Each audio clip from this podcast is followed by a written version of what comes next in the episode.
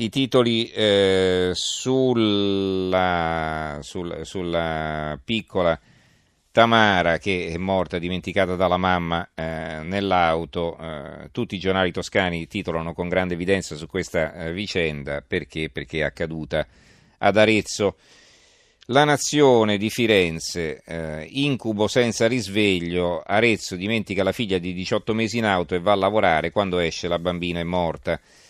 Corriere di Arezzo muore a 18 mesi nell'auto sotto il sole, ca- tragedia a Castelfranco di sopra, la mamma non si è accorta che la bimba era rimasta nel seggiolino posteriore, vani soccorsi del 118.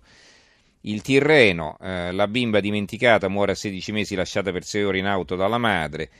A fianco un commento di Nicola Artico, ora non giudicate, può succedere a tutti, la tragedia che ha colpito questa bambina ci riguarda due volte, la prima perché è compito degli esseri umani avere attenzione e compassione verso i propri simili in queste circostanze, la seconda perché ci dobbiamo ricordare che nessuno di noi è immune da stati mentali occasionali che possono generare anche gravissimi danni.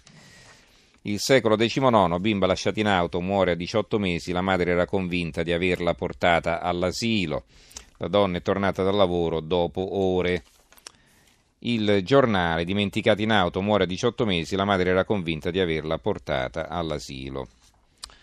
C'è un altro pezzo qui sul foglio a proposito del terrorismo, eh, vi leggo l'attacco firmato da Claudio Cerasa da Teheran a Londra perché la guerra che l'Occidente si rifiuta di combattere non è contro le basi dell'ISIS ma contro le basi dell'islamismo.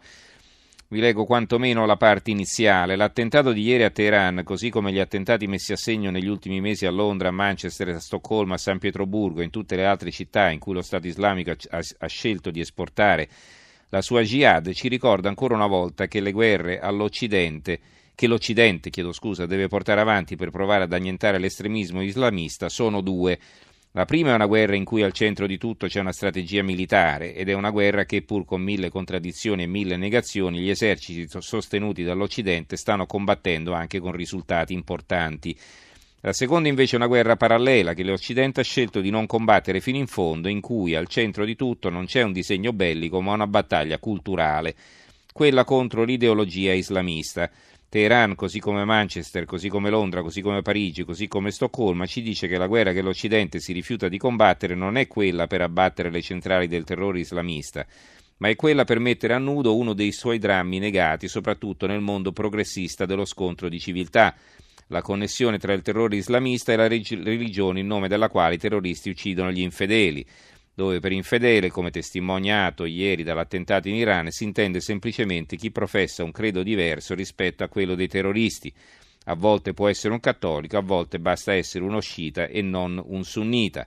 Il vero limite della nostra epoca non è dunque quello di non rispondere con la giusta misura al fuoco delle truppe jihadiste, ma è semmai quello di aver rinunciato a mettere in luce un fatto ormai innegabile, le azioni violente degli islamisti radicali non possono essere separate dagli ideali religiosi che li ispirano.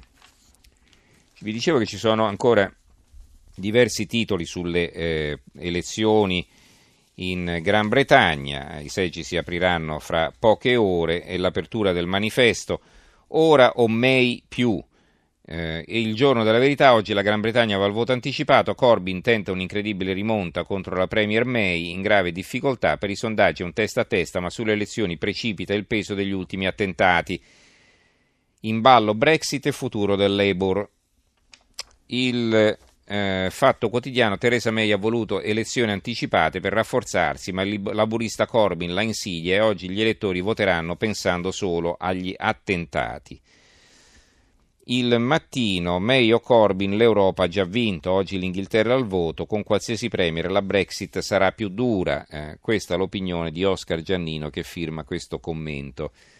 Il dubbio, maybe, maybe, maybe può essere, può essere, May in bilico si gioca la carta della repressione, leggi speciali contro il terrorismo.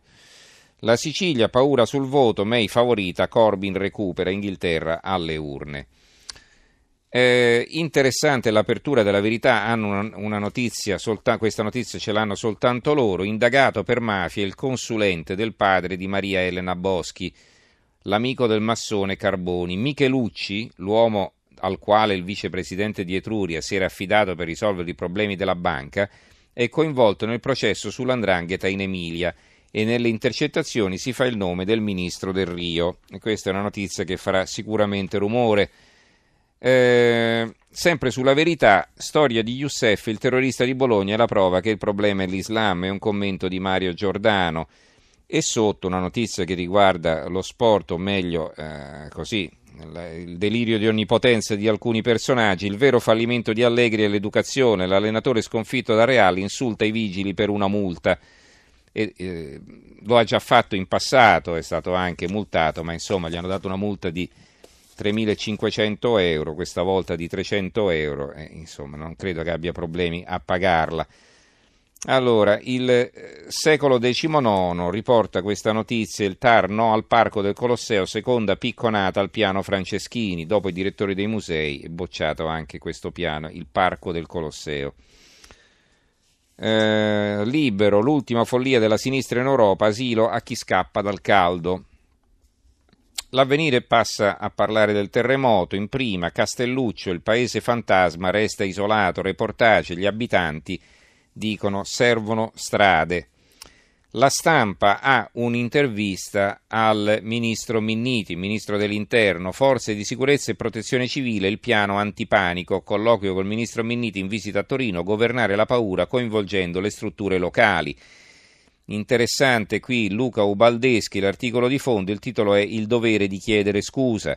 Chiediamo scusa, a quattro giorni dalla tragedia, il termine è di Chiara Appendino di Piazza San Carlo, non abbiamo ancora sentito pronunciare queste parole da nessuna delle autorità coinvolte nella vicenda.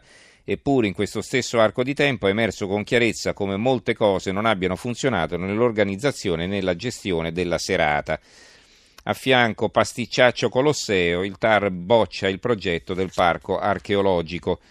Un'altra notizia che stranamente non vediamo da altre parti, ma solo sull'Adige, quotidiano del Trentino Alto Adige, attentato tra lici distrutti, Monte Finonchio, a fuoco i ripetitori RAI e telefonici. L'allarme nella notte, l'incendio ha colpito anche la centralina protetta da cemento armato. Eh, sulle banche eh, venete, il Gazzettino di Venezia, eh, Zaia, banche se salta, se salta il Veneto può fallire l'Italia. E il Sole 24 Ore apre invece sul salvataggio lampo del eh, Banco Popular in Spagna, banche spagnole salvataggio lampo, Santander rileva per un euro il Popular con un aumento da 7 miliardi, che vuol dire?